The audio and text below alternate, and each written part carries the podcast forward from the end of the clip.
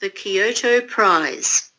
The Kyoto Prize is Japan's equivalent of the Nobel Prize. The awards are given to individuals or groups who have made significant contributions to the progress of science, the development of civilization, and the enrichment and elevation of the human spirit.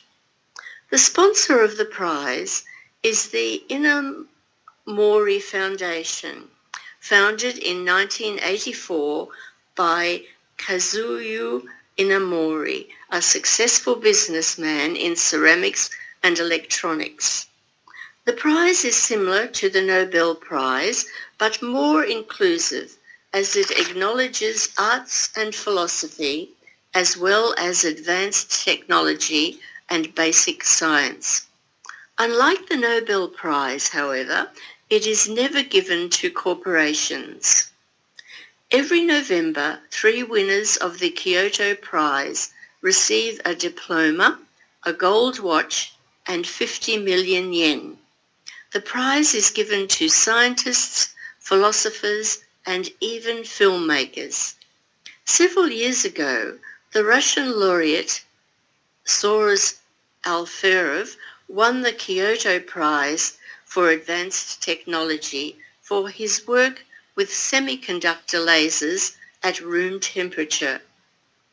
He developed an efficient low-cost technology that improves communication equipment from fiber optic networks to personal DVD players.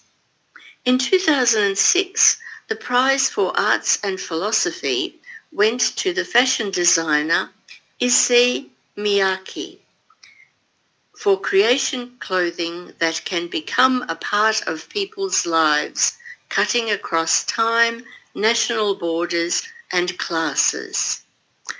Inamori has criticized modern culture for ignoring our emotional and spiritual development and feels that more recognition should be given to those who work for the common good.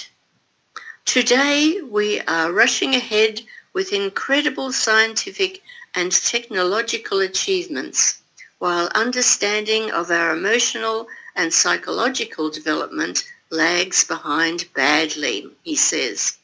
It is my hope that the Kyoto Prize will encourage balanced development of both our scientific and our spiritual sides. Inamori worries that people are losing their old models of morality and ethics based on religion.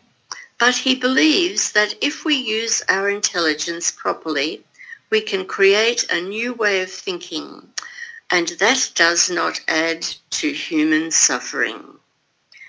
He has now given the Inamori Foundation 70 billion yen, which he hopes will help to recognize people who contribute to this process.